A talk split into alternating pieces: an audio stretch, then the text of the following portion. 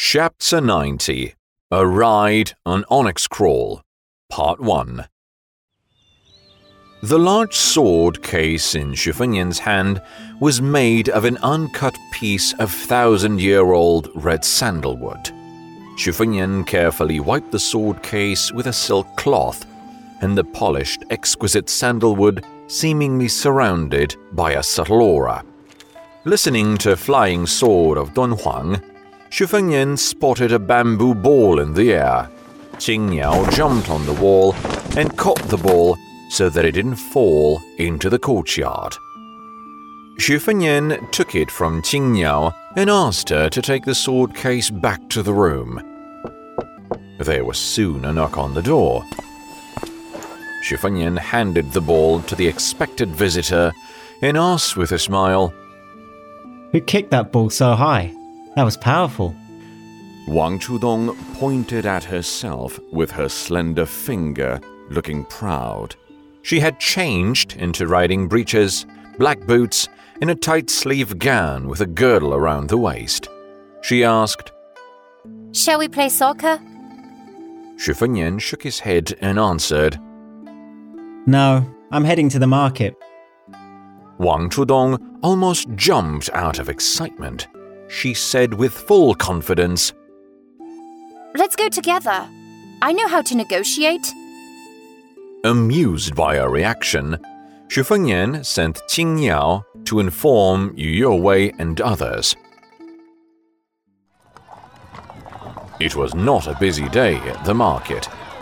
Jiang Ni and Li Chonggang decided to walk around, while Yu Youwei and Shu Xiu went for groceries. The others ascended the lakefront tea house, which had an excellent view. On the top floor, only Xu Fengnian and Wang Chudong took a seat. Ning Emei, Liu Qiantang, and Yang Jingfeng stood around them as guards. There were no other customers present. The tea house owner obviously recognized Wang Chudong and brought her top quality Chunshen tea. Wang Chudong took the initiative to serve tea to Xu Fengnian. Xu Fengnian took a sip and remembered a poem, reciting spontaneously, Such fine tea is never quite known. Its lofty spirit deserves appreciation. Picked and kept by lovely girls, the tea leaves retain an extra fragrance. Soon, several young men and women came, all dressed in fancy clothes, looking arrogant. The leader of the group was a young official who seemed to think highly of himself. His attitude changed the moment he saw Wang Chudong. He went straight to her for a friendly chit chat, only to be stopped by Liu Qiantang. Chudong frowned and whispered to Xu Fengnian. He is the son of Minister Zhao. He idles about all day and has no manner.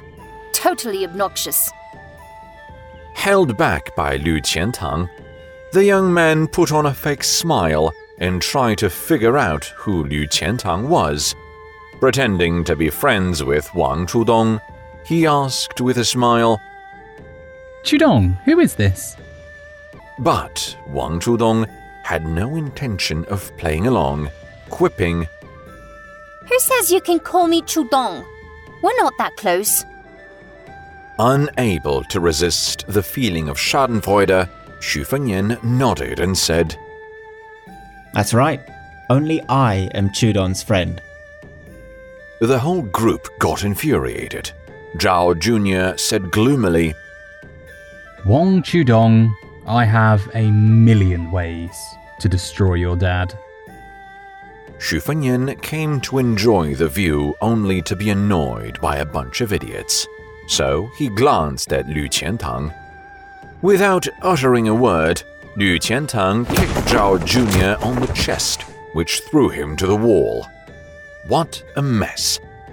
Those bullies had never suffered such humiliation. They helped each other up and fled the tea house. They could have put their servants to fight or threatened the opponents with the title of their parents, but in the end, there was nothing else they could do.